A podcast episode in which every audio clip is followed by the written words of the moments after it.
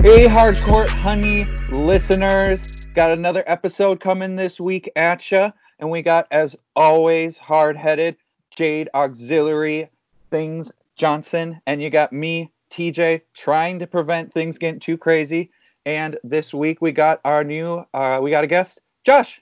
How's it going? Hey, it's going well. Thanks for having me. Happy to be on with the great Taylor and Jade. Heard wonderful things through the grapevine.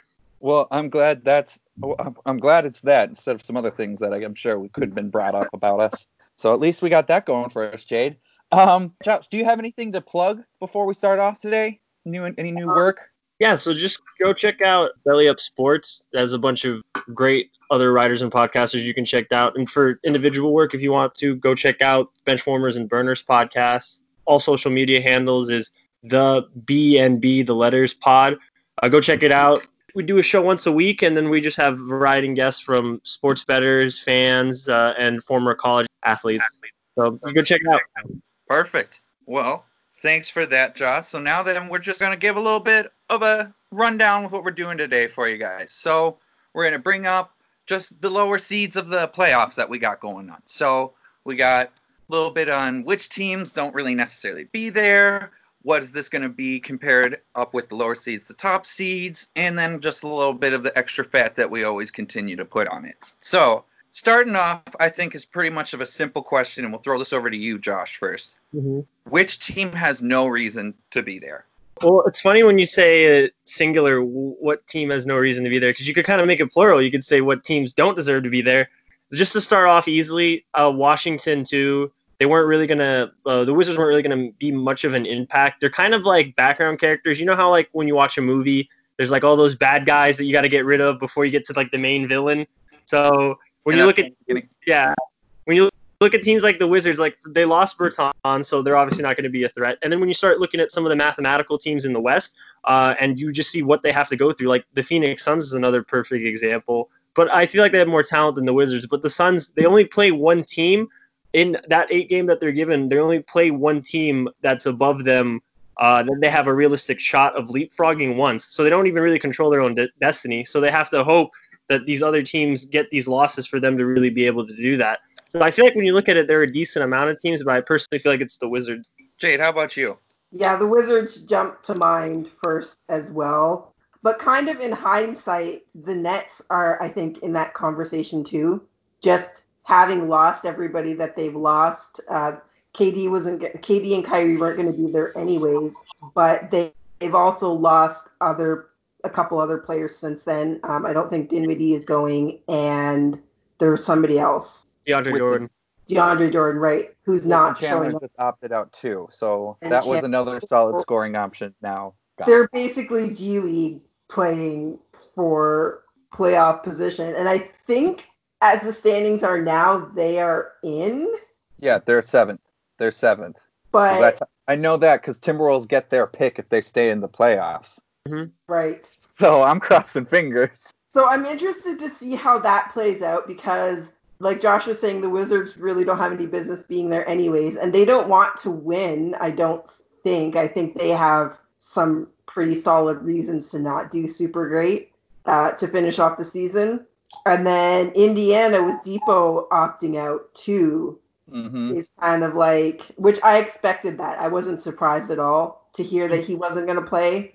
I would have been surprised if he did because he's not going to be in form anyways. He needs a good solid season worth of regular season games to get back anyway. So why risk getting hurt in the bubble? So that wasn't a surprise for me. So yeah, and then Phoenix I don't think has a snowball's chance in hell either. So It's going to be interesting. So I'll just break down, okay, what teams are bottom feeders right now in the playoffs. Right. So we have Portland, who is right there, and then you got New Orleans, Sacramento, San Antonio, and then the Suns, and then Memphis running on that 8th seed.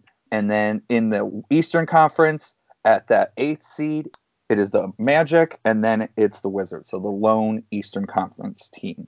So out of the Orlando Magic and Memphis, Jade, which team is more than likely going to get knocked out? Both teams have to have kind of a meltdown, I may add, looking at their schedule. They have to both have a kind of tough meltdown for teams to get into it. Yeah, I think just looking at their schedules, I mean, Memphis was playing really good ball this season. I was really impressed with them, but I think something that might come to bite them is it being a younger team with a younger star. I don't know how well they're going to be able to adapt to the interruption. I think some of the veteran teams are going to be able to get in the right headspace a little bit easier. So I'm a little bit worried about Memphis, even though I think their schedule's maybe a little bit easier than Orlando's. Yes, Memphis's is slightly easier than Orlando.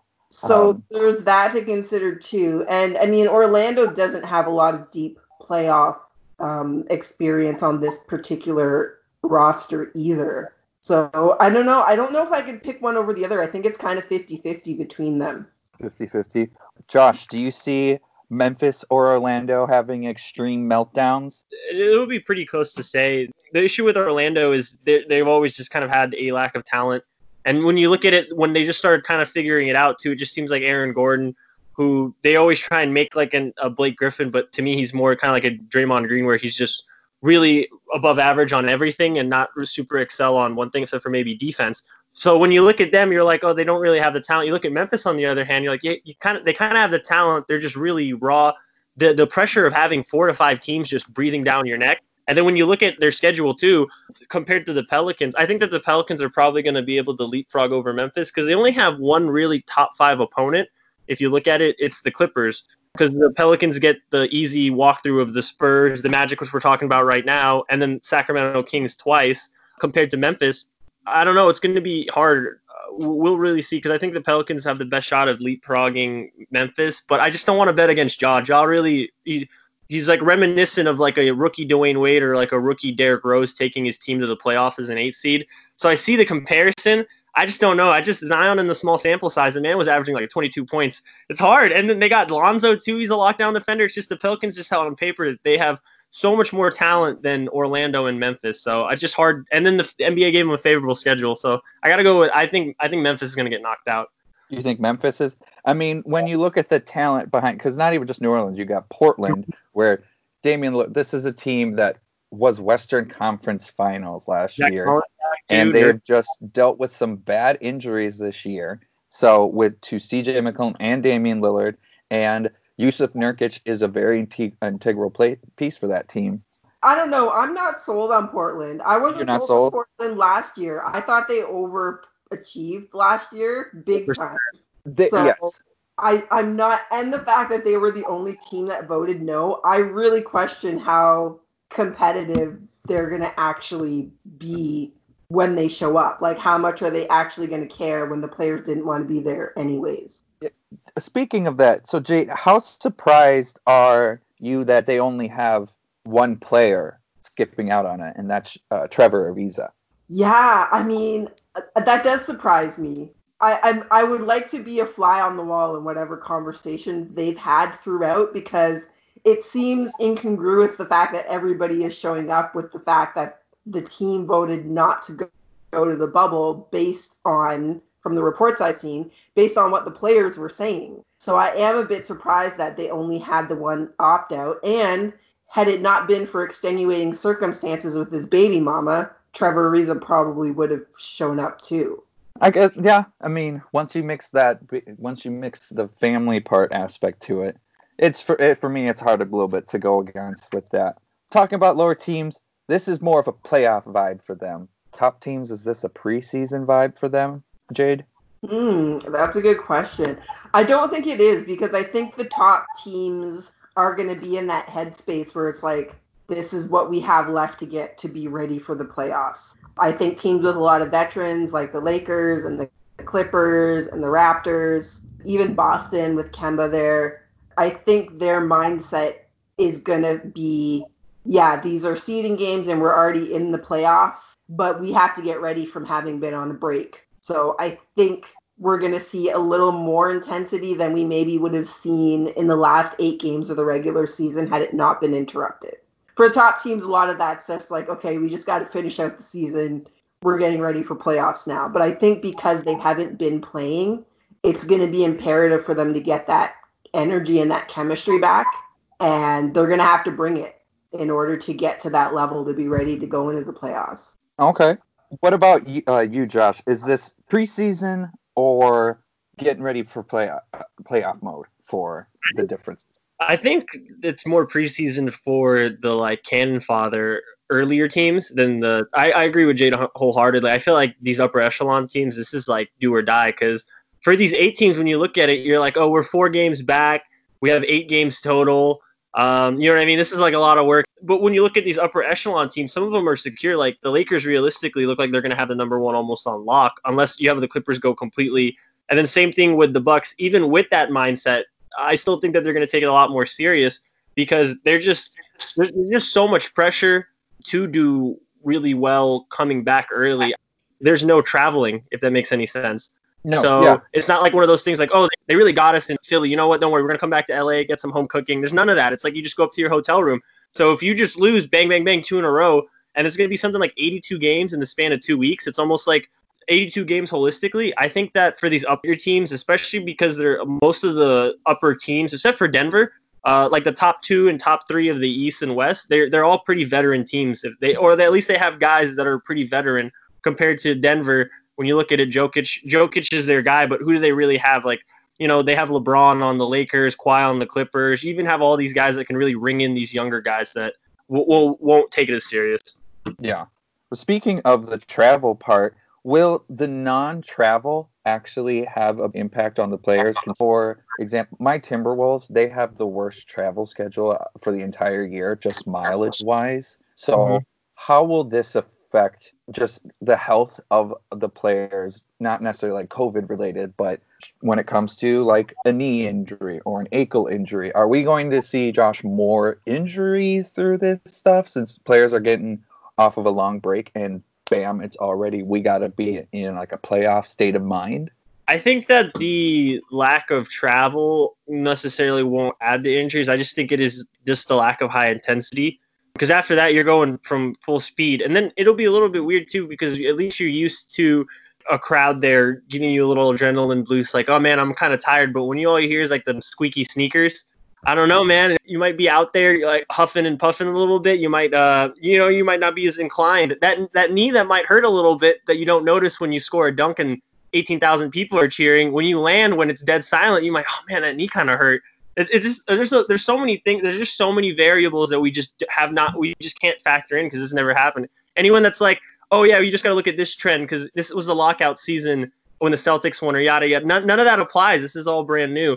But I do think that the lack of travel is going to affect some teams, because I've seen 2 big arguments. One is that the younger teams that are used to AAU tournaments, where it's you play 2-3 games in one day in multiple different courts, they're going to translate to this. And then the other one is superstars win you games. So LeBron can play on an aircraft carrier during a hurricane against Giannis, and those 2 won't flinch. So it's which one is it? The young guys that are more kind of acclimated to this, or the veterans? So we'll see. I think that the injuries are more just going to be from just ramping it up. But those guys got the best medical staff, so they're not going to send them out there unless they're ready. So.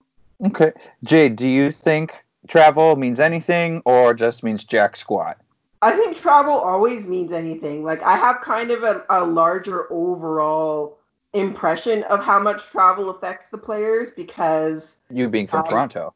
No, for everybody, because a couple of seasons ago, the person who used to sit down and make the schedule for the whole NBA retired, and they plugged everything into a computer, and the scheduling and the amount of travel changed drastically because there was no human to say, okay, well, if a team's going to San Antonio, let's make sure they do Dallas and Houston all at the same time while they're down there. And then maybe they'll hit Atlanta, and it'll be a travel schedule that makes sense on the way around. That doesn't happen anymore. And I need one more season, and I'm going to do a deep dive and try and see if I can quantify what I'm thinking. But I think the injuries went up drastically after that happened. Or serious injuries. Serious injuries.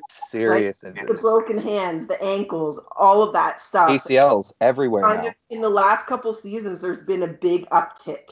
And I think there might be a correlation between the travel schedule becoming so much less efficient and injuries. So to bring this back to the bubble, I think it's going to be positive that we're not playing two games, especially when you get into the finals. Mm-hmm. Not playing two games somewhere in the Eastern Conference and then having to travel and go play in the Western Conference and then having to come back and then one game each if it goes to 7 games instead of the 2 games at the beginning. I think players are going to feel better. I think they're going to feel more rested. The difference between, okay, we finished game 2, I'm going to go shower and hit my hotel room instead of we finished game 2, let me go shower and then get to the airport and then get on an airplane and then travel and then have to disembark and then get to my hotel room. Like, I think multiple time zones too. Right, exactly. So I think that's a key thing is not having to worry about, okay, we have a game in East Coast, but then we have Denver 2 days from now, or we should say Denver and then going East Coast. Well, that's a 3-hour shift right there, or a 2-hour shift. Also Denver. Denver should always be able to beat everybody all the time. Playing way up in the mountains where they do. Like, I don't understand how they're not just always better conditioned than any other NBA team. I have plus the airport. It's like an hour travel. So anyone, you think that's why players always complain about Denver because it's such a huge disadvantage. Because it's not like, oh, the airport's there. It's like the airport's away from the city. So you have to land, and then it's like. And anyone that's been to Denver, like I went, the air is thin. Like I know people joke about it, but it is thin up there. You're just like, woo, just going up to the stairs. But yeah. One thing I do want to add about the injuries is you do bring up a good point about how since the computer's done it, I've also heard that arguments that with back to the whole AAU thing because a lot of these kids have so much more mileage on their knees and legs compared to players back then. Like Kenny Smith was like, oh, like you just have high school basketball, and then like my other experience with basketball would be playing with my friends, you know. But now it's like you don't have that. You have these kids playing nonstop all summer, so by the time they get to the league. And then now you add this, too, where it's just they have to spend so much more time because they have to do those cross travels. Because you'll see those crazy back-to-backs where it's like Boston opens at Boston and they got to go fly in L.A. And then they got to play the Lakers. They get a 1 or 2 day break. They'll get those 3 games in 4 days. And then they got to face the Clippers and then come back to Boston. So I've always thought, okay, fine, get the machine to do the schedule at first. And then get a second or third set of eyes that are people that be like, okay, yeah. Okay, this road trip doesn't make too much sense right now because you're in California for 2 games, and then you are in Atlanta for the 3rd game with it all. So, because I remember on ESPN when they would do a highlight for one of the top teams, they go on the I think it was called like the Wild West road trip, and it was you would play every single team in Texas. That was your road trip, and I remember that because it was I think it was the like last time I saw it mentioned on it was like Sports Center, like 2008 with the Celtics. And I remember it was such a big deal because they're playing against Tracy McGrady. Then they're playing against Tim Duncan. And then they were playing against Dirk Nowitzki. So it was playing top teams. But I digress. We digress from that. We'll get to that maybe a little bit later. But out of these bottom seeded teams, if you are one of the LA teams, because those are going to be the 2 that are going to be at the top and then or the Bucks. Who would you want to play against in that first round, Josh? Well, if you were the Lakers, I would be crossing my fingers that if Portland either somehow pulls off a miracle and jumps leapfrogs into the 8th seed, or then you get the Memphis Grizzlies. I think that they'll either beat the Pelicans, the Grizzlies, or Portland if they face all 3. But the thing is, Pelican has that revenge factor, and no one knows that team better than Portland because they have a bunch of you have like all these old Lakers alumni, if that makes any sense. But it's not like they graduated. They were like they had the transfer. It's like the principal. It's like Magic Johnson said, hey, you guys can get your degree, just not here. Just go to New Orleans. And when you get into the 7th seed, that's when it gets a little bit weird because then you really ask yourself, like, do you want to face? Do you kind of cross your fingers and hope OKC slips a bit because OKC is a more consistent team. The Mavs are a little bit more of a question mark, if that makes any sense. But the Mavs, to me, have much higher ceiling because Luka and Kristaps are still coming off the ACL. So you could tell and players usually their first season back, regardless of what sport, they're kind of a little bit of a shell. It's the next season. And then also Luka's just so young, so you know what you got with OKC. You know what you can do to stop Danilo, Shea, and Chris Paul.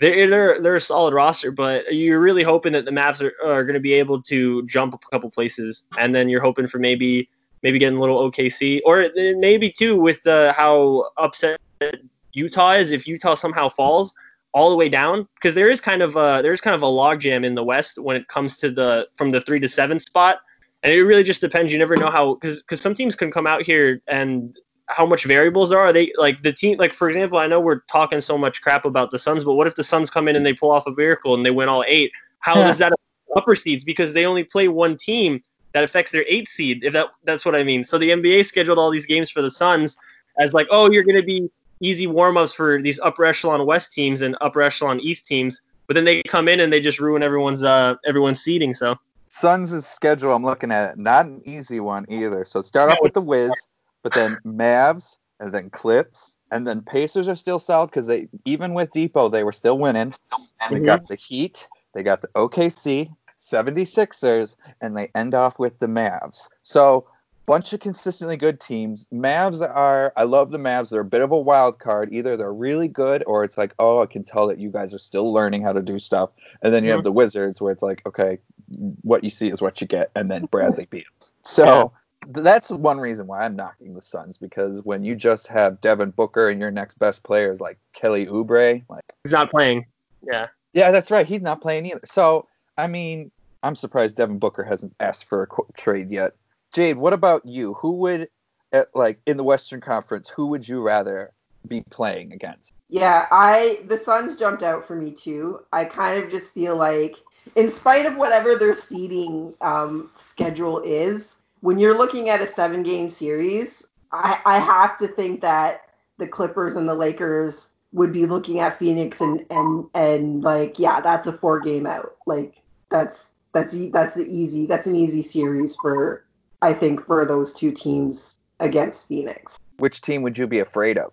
If I was the Lakers or the Clippers, I don't know if I'm afraid of anybody in the first round. I don't think I am. I think my biggest worry would be going to 7 games. I'm not worried about getting eliminated. I think I would be worried that somebody takes more games than you'd want it to take in the first round. I think OKC might take more games than would be expected. I think Denver might also take more games than expected. I don't think ultimately they're going to win.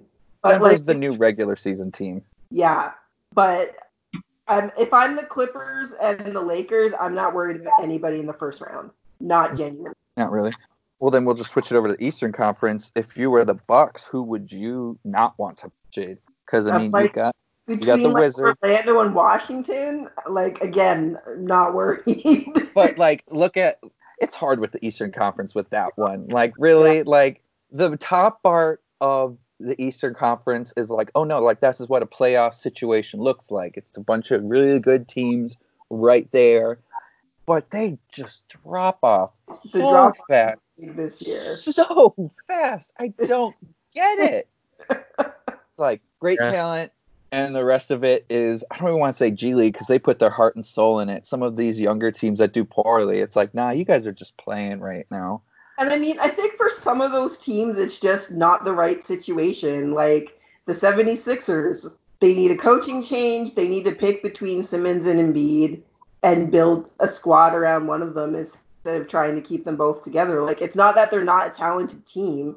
It's just that they're not constructed well right now. It's like the Nets when they got Paul Pierce and Kevin Garnett, and they had Darren Williams and Joe Johnson. It was like all these superstars on one team, and it was like, man, this is a super dysfunctional squad right now. You got Joel Embiid, you got Tobias Harris, who's just a walking bucket. Al Horford is one of the most underrated passing big men and one of the underrated defensive player, former All-Star. And then you got Embiid and Simmons, and then Richardson as your starting lineup, and you're still having issues getting to that 3rd and 4th spot. They're a letdown team. I say that. Granted, I hate the team, so that's not really fair on their point. But speaking of the Nets, should they just throw the towel in, Josh? Really just throw the towel in? They have no one. Yeah, I mean, if you're the Raptors and you can hold through that tough schedule, you're kind of lucky because you're either going to get the Nets, the Magic, or somehow the Wizards, but that's not going to happen. Yeah, the Nets, I mean, they're just kind of there for TV ratings, if that makes any sense, because you look at it, there are local TV deals where you have to hit X amount of games to get that money. So at least they're on that end. But when you look at it, there's not really anything for them to do other than increase the trade value of Jared Allen, because Kyrie kind of showed their hand and he kind of schoolyard picked and announced, he's like, these are my boys. This is the team we're going to have. We're going to have KD. It's going to be me. We're going to have DeAndre. And when you look at the list, Dinwiddie and Jared Allen weren't on there. And Jared Allen was he played phenomenal the earlier of the season, but DeAndre Jordan kind of outshined him when you start looking at statistics. But I feel like you have to build with Jared Allen going in the future, but they look like they're not building at all. They fired Kenny Atkinson. Looks like they're in win now. So I think that's their whole point is just hey, go out there, increase your trade value, and then hopefully we can send you to a good place, get some pieces back. They're just shopping around. Nets are doing the exact same thing that they did 8 years ago. It's doing the exact same thing, and the only difference is that team was filled with leaders. This team is a bunch of players that we just want to play basketball. We don't want to lead. So more talented squad, but how much can talent take you without leadership? That's my thing. Nets. I'm looking at the roster. Nets best player right now that's playing, Joe Harris. So let's build a team around Joe Harris, you guys. Who else are you pairing up Joe Harris with, Josh? Is Jared Allen the best person, or do we got another option like Taurean Prince with them? Oh, I mean, you're just going to be running – Joe Harris is just going to look like Kyle Korver, but I think they're just going to be – they're going to be an easy bounce. I think the Magic have a chance to jump up to the 7th seed against them. I just don't know. They're really devoid of talent coming in there, so – we'll see. I just don't see the Wizards because the Wizards are 6 games down from them, and the Wizards have a pretty hard schedule. I don't see them. I see the Nets cruise into the playoffs, and then we're gonna be forced to watch Joe Harris and Taurean Prince just really pick and rolls. I usually take pride in knowing a lot of players, and I was looking at that Nets team, and I was like, it was like when I graduated, I was like, who's this person? They'd be like, it's Steve Johnson. I'm like, huh? Who are you? So, no, that was me when I'm looking at the Nets roster. So, we got all the schedules set.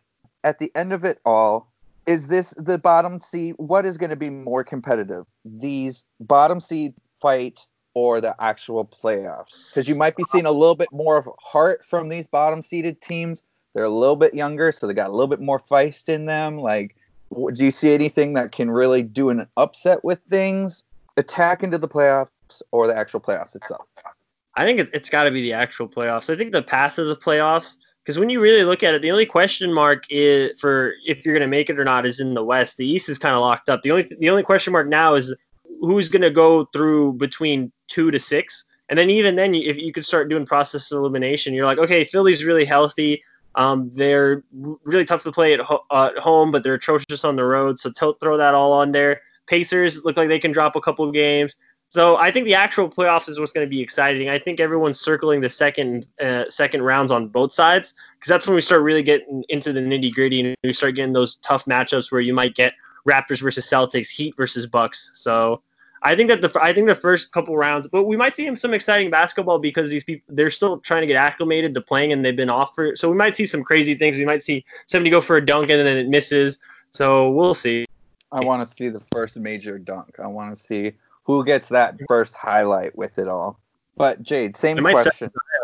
They might just put a red carpet just for him. ESPN's like, you got to do something, please. They said, just like we keep recycling content. We just need you to go out there. We set this playoffs to make sure that you were in this set. Yeah. But Jade, same thing going to you then. What is a bigger deal? Is it the play-in or the playoffs? I think the playoffs is always a bigger deal. But I think in terms of the seeding games, it's going to be more interesting in the West than in the East. In the East, it's almost just like a formality because the Wizards happen to be within 6 games. That they're really doing that at all. It could have easily been in the East that just the 8 playoff teams would play those games for final seeding, and there would not be any question of is somebody going to get knocked out. Like, that was a hair's breadth away from happening based on what the records were. So I think the play-in games are going to be more interesting in the West. I think there are more teams in the West with more of an interest to be in the playoffs. You got the Pelicans, you got OKC, who nobody was really talking about to start the season. Denver with Skinny Jokic, I think he's going to have a bit of a chip on his shoulder. Dallas, I think Dallas is always a possibility to be a surprise. Spurs are trying to keep their playoff run alive. Like, I think there are more interesting stories going into the West that can make the seeding games a little bit more exciting. I'm not expecting a lot of excitement in the seeding games in the East, so I think we're going to get more out of the West for the seeding games and the playoffs, and in the East, it's really going to start to be interesting once the playoffs start. Speaking of that Spurs team, which team in the lower seeds are you surprised are there, either being that good or being that bad, Jade? It's always Phoenix, because like Phoenix was so bad last year. They were not even in striking distance of the playoffs. And they still, like, when I think of the team, I'm still like, who's scoring all the points besides Devin Booker? Like, how did they get to a point where they're fighting for a playoff spot? And I don't get to see their games very much. They're not a big interest, so I don't get them. You're telling me Canadians don't watch Arizona basketball? Not so much, no. What? Who would have thunk?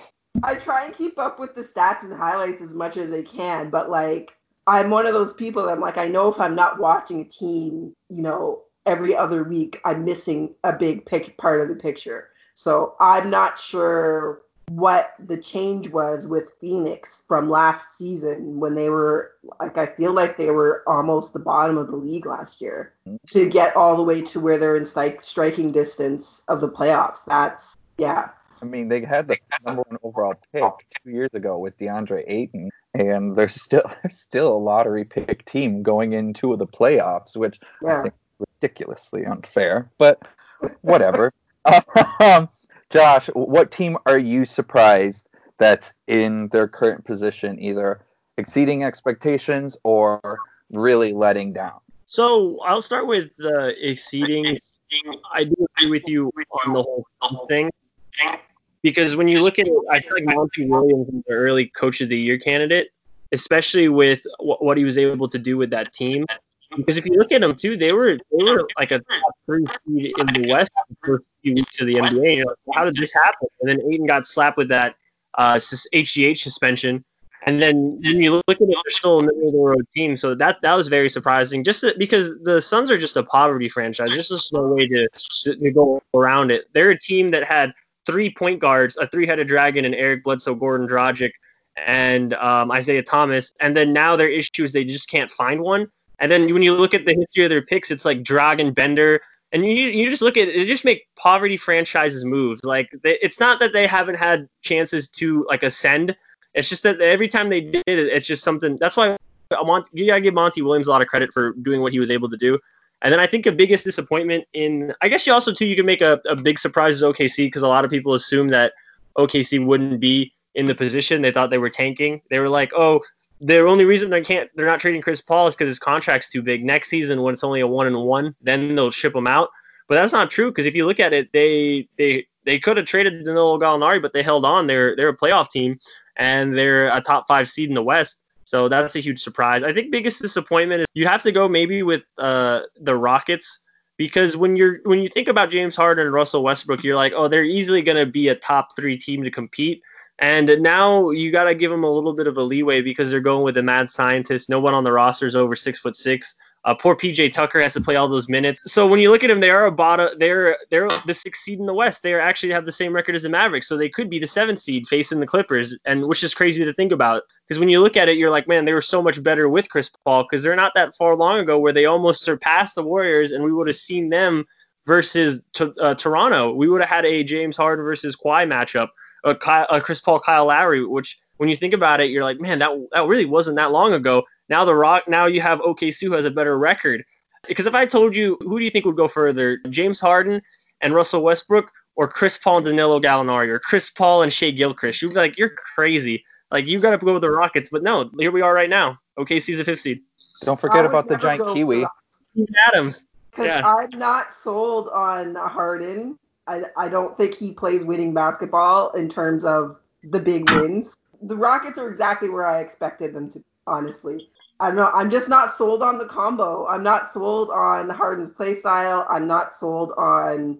I like Russell Westbrook. I don't think he's ever been in the right system for what he's capable of doing. I don't think he's ever had a coach that's flexible enough to make the best use of him. Gotta go play for Greg Popovich. The Sixers are a disappointment. Last summer when Ben Simmons was working on his jump shot and there was all the video of him hitting jumpers in those camps that he was in the summer, difficult turnaround, fading jump shots. I was like, oh my gosh, it's happening. And then he didn't bring his shot to the actual season. So I think that was a big disappointment for me because I do really like Ben Simmons. I like his game. Every time I watch his highlights, like the way he moves is incredible. I also think Embiid being on his team kind of lowered his ego a bit because you don't hear much of him. You just hear Embiid. So well, I mean, there's not enough air on any team for Embiid's ego and somebody else's. That's just that's never gonna happen. Put James Harden and Embiid on the same squad. Oh, geez. I'd pay money for that fight. HBO's got a pay-per-view event for that already set up. The issue with the Sixers, though, is I feel like they're just always... Well, the issue is when you draft for talent like they do, you end up hitting on so many picks. But when you draft on talent, then there's no fit. Because like when Simmons is out, Embiid is amazing. Because then you have four people who can space the floor. You don't have Simmons, who's a dead weight in the half court. And then it's the reverse when Embiid's out and Simmons has an extra guy who can run with him. They're amazing because Simmons is ambidextrous. He understands the floor so well, but Embiid's not going to be able to run. He's huffing and puffing, right? And then they just don't complement each other, which when you look at him, when Embiid was out, Simmons was able to get these iconic wins against the Clippers, and he locked down Kawhi's one-on-one. Reverse, when Joel Embiid was playing, was just by himself. Joel Embiid, when you look at the stats, you're like, how did Embiid have 40 points and 20 rebounds? But when you look at it, it's just they just don't complement each other. They're two superstar players, but you can find them fits on better teams. It's just you know what I mean? They just don't mesh. That's the issue with them. Yep, that's the thing. When you can just put a bunch of talent together and you're just like, I pray to God that this all works out. And then it doesn't because you bought your way in with it. It didn't work out. So we hit up the stuff that I had questions for you guys this week. And we're going to swing into the fast break. First, fast break today is presented by PropMe.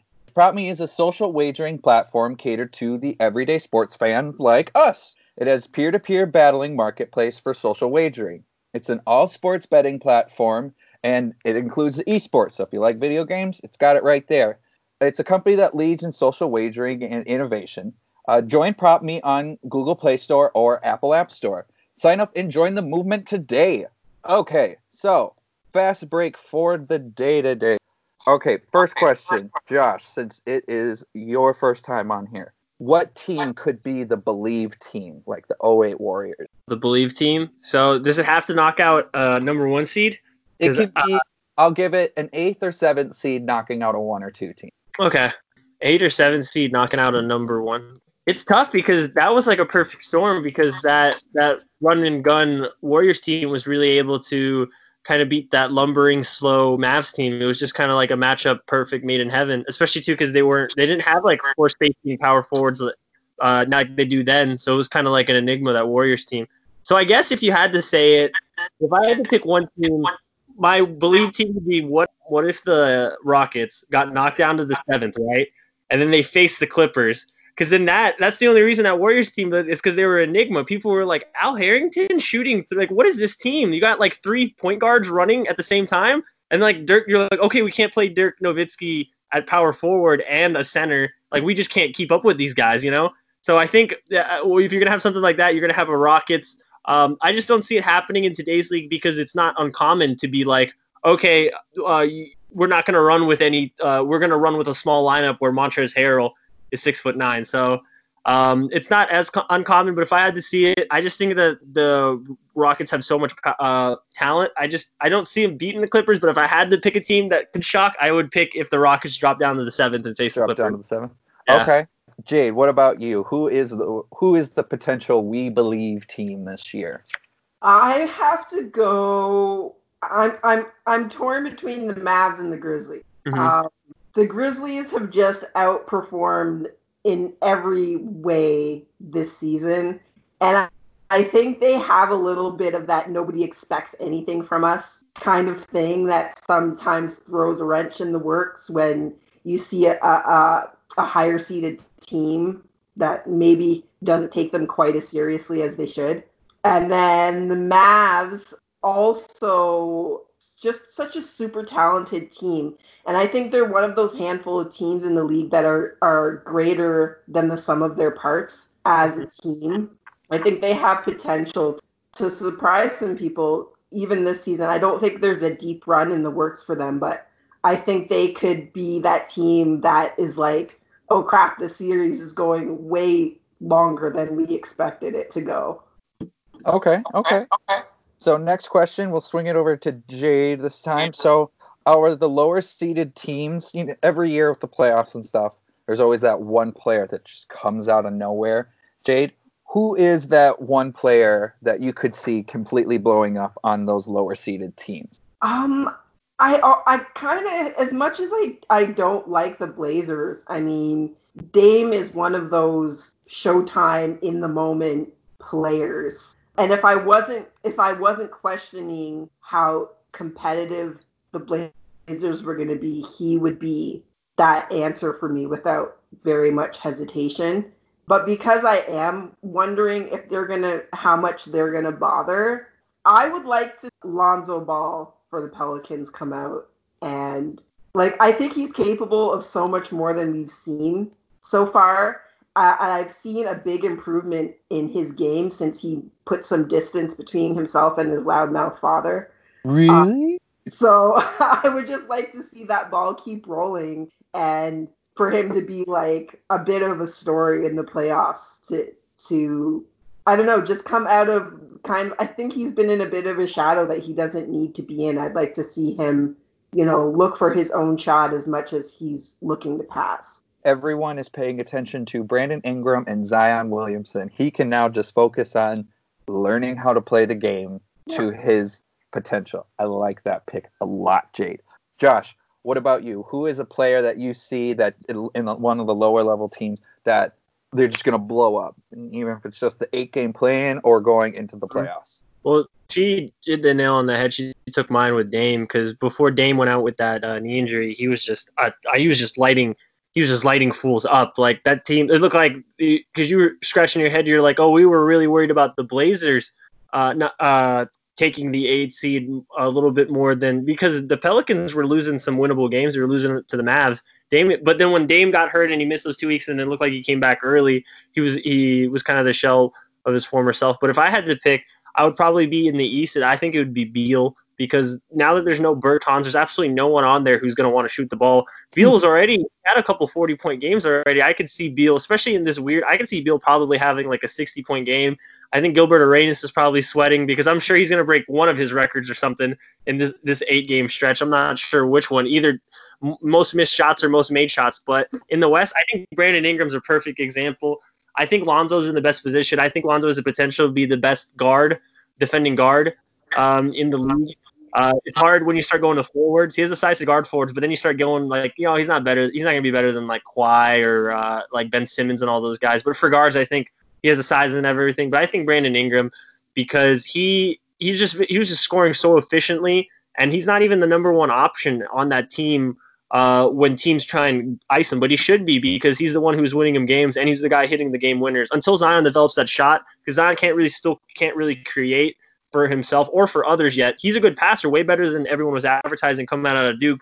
That's what I was surprised about. But Brandon Ingram's the guy that's going to, for this Pelicans team right now, he's the guy that's going to, when the play breaks down and there's 5 seconds left, he's going to be the one that wins you the games.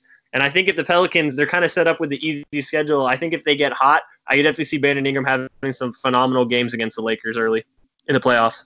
I hope Jrue Holiday does something too. I think having Jrue Holiday on that Pelicans team is really going to help them out as well, because he's just when it comes to underrated players, he's probably on the number one or number two on that list for most underrated. So yeah, I think anyone on New Orleans for me would be that option, just because they all have so much potential, anyone on that team.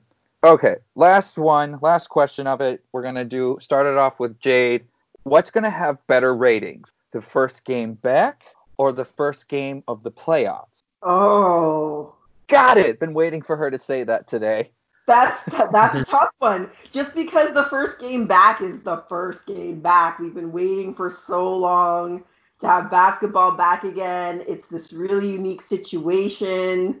Yeah, it's unprecedented, right? I think people are going to be interested to see how things kind of shake out. I think it's going to be the first game back because I think that big interest is there. I think there's going to be a little bit of a drop-off because it's the early rounds of the playoffs, and I think a lot of the matchups are going to be ones we know what the outcome's going to be before even the first tip-off. So I think the first game back will have high, and then there'll be a bit of a dip.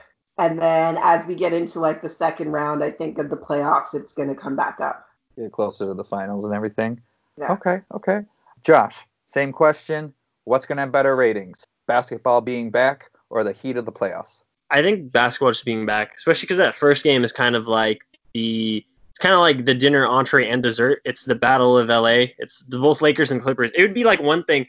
I looked out of curiosity on the broadcasting schedule. Not all these games are broadcast. I thought it was going to be like the summer league. You know how they put just every game on back to back? God, I love that. They don't have so many games on. They don't have Portland versus Suns. So I think that first game back is going to – I think it's just going to be – especially because there's no sports. I think there's such a buildup because even if you don't like NBA, you're like, oh, I'm just going to watch it. Oh, I know this LeBron character. I know this Kawhi character.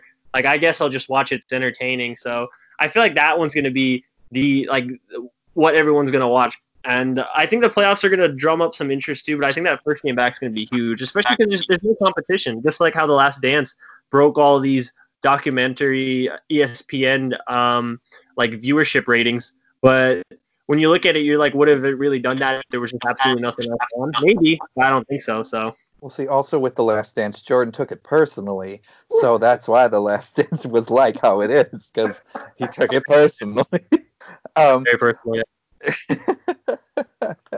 Okay, so we got the bottom feeders of the playoffs all spoken about. We have our picks for what's going to be. It looks like we're going to kind of be keeping the same playoff seeds if we're looking at what we said. See, well, unless do you guys have anything to say before we call it a day? No, just thank you guys for having me on. It was a pleasure. Yeah. Well, we're glad that you were able to take time out of this crazy times that is the world right now to give your takes for NBA basketball right now. On that note, Jade, Josh, see you again.